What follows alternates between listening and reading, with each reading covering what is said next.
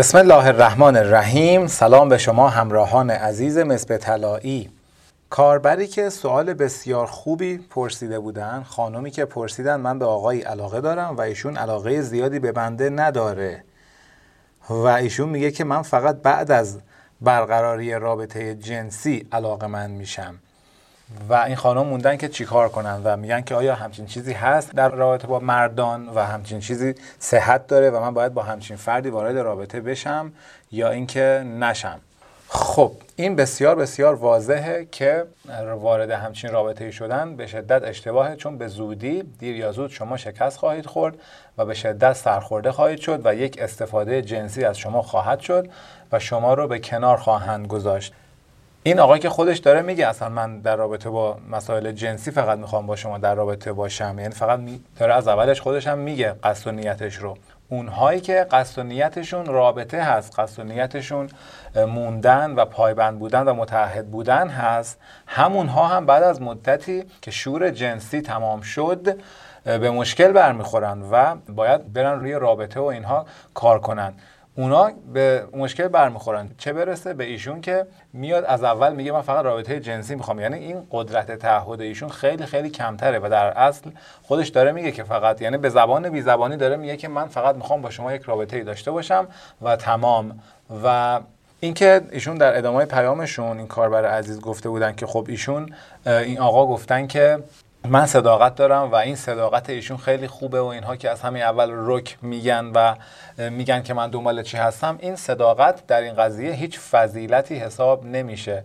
مثل فردی میمونه که میگه که من صادقانه بهت بگم می‌خوام پولتو مثلا بخورم می‌خوام سرت کلا بذارم.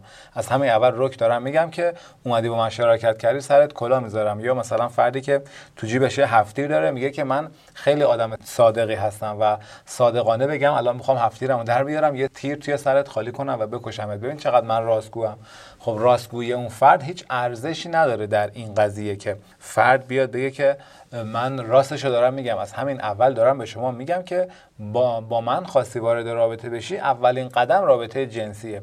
که ما اینو خیلی در کانال صحبت کردیم و گفتیم که رابطه جنسی رو بگذارید بعد از ازدواج.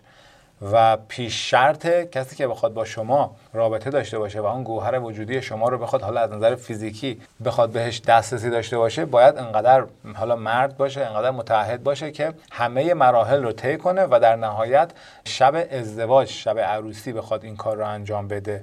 غیر از اون باشه سر خانم کلا میره و به راحتی مثل یه کالایی که ازش استفاده شده و به کنار گذاشته میشه و اون آقا هم میره دنبال زندگی خودش و میره به خانم بعدی همین حرف ها رو می‌زنه. میگه که من آدم رکی هستم اگر می‌خوای با من باشی باید رابطه جنسی داشته باشی و من فقط با رابطه جنسی هست که علاقه من میشم. که این خودش یک اختلال هست در وجود یک مردی که نتونه نسبت به خانم ها علاقه پیدا کنه. قبل از اینکه بخواد رابطه جنسی بگذاره. این انحراف جنسی هست. این انحراف سیستم محبت و عاطفی اون مرد هست که نمی‌تونه زن رو به عنوان یک موجود دوست داشتنی به عنوان یک موجود الهی دوست داشته باشه عاشقش بشه و بعد که وقتش رسید بخواد رابطه جنسی بگذاره.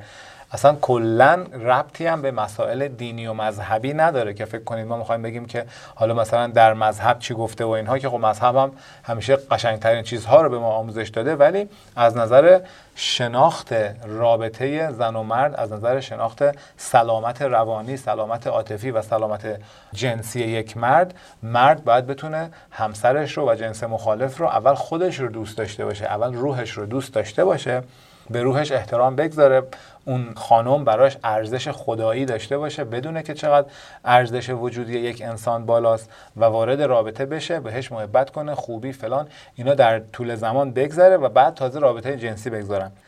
این نکته رو هم بگم در بهترین حالت زن و شوهرهایی که اینجوری با هم آشنا میشن و بعد ازدواج می‌کنن و اینها و خیلی هم همدیگر رو دوست دارن و واقعا همه چیزون درسته 6 ماه که میگذره بین 6 ماه تا دو سال دوباره برای اونها هم شور جنسی و پشن جنسی و اون شیفتگی جنسی فروکش می‌کنه و همه چیز عادی میشه.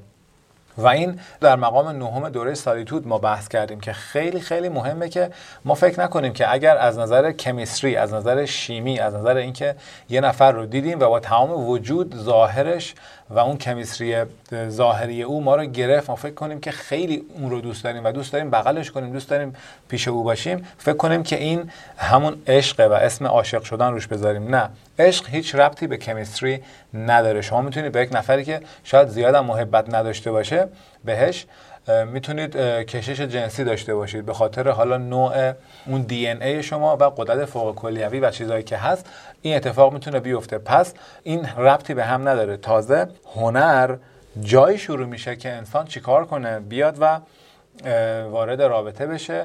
بعد از اینکه ازدواج کرد 6 ماه الا دو سال رابطه جنسی بسیار خوبی داشته باشه با همسرش و بعد تازه این رابطه جنسی فروکش می‌کنه پشن جنسی یا اون شور و شوق جنسی بلکه فروکش کرد تازه از اونجا عشق واقعی شروع میشه.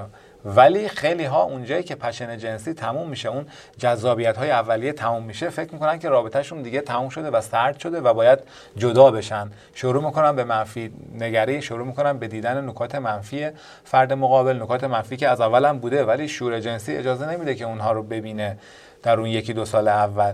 بعد که اون شور جنسی تمام میشه کم کم شروع می‌کنه به دیدن نکات منفی کم کم شروع می‌کنه به جر و بحث کردن ناسازگاری ها شروع میشه و اینها و فکر می‌کنن که طرفین این ازدواج اشتباه بوده و باید طلاق بگیرن برن سراغ فرد بعدی. در صورتی که نمی‌دونن که تازه اونجا کار اصلی ازدواج شروع میشه که این بحث رو ما در مقام نهم دوره سالیتود بررسی کردیم. پس گوله این حرف ها رو نخورید. و رابطه سالم رابطه که بر مبنای عشق، محبت، احترام به جنس مخالف باشه و در مراحل پایانی رابطه یعنی در شب ازدواج اون رابطه جنسی شکل بگیره. خیلی ممنون. همتون رو به خدای بزرگ میسپارم. خدا نگهدار.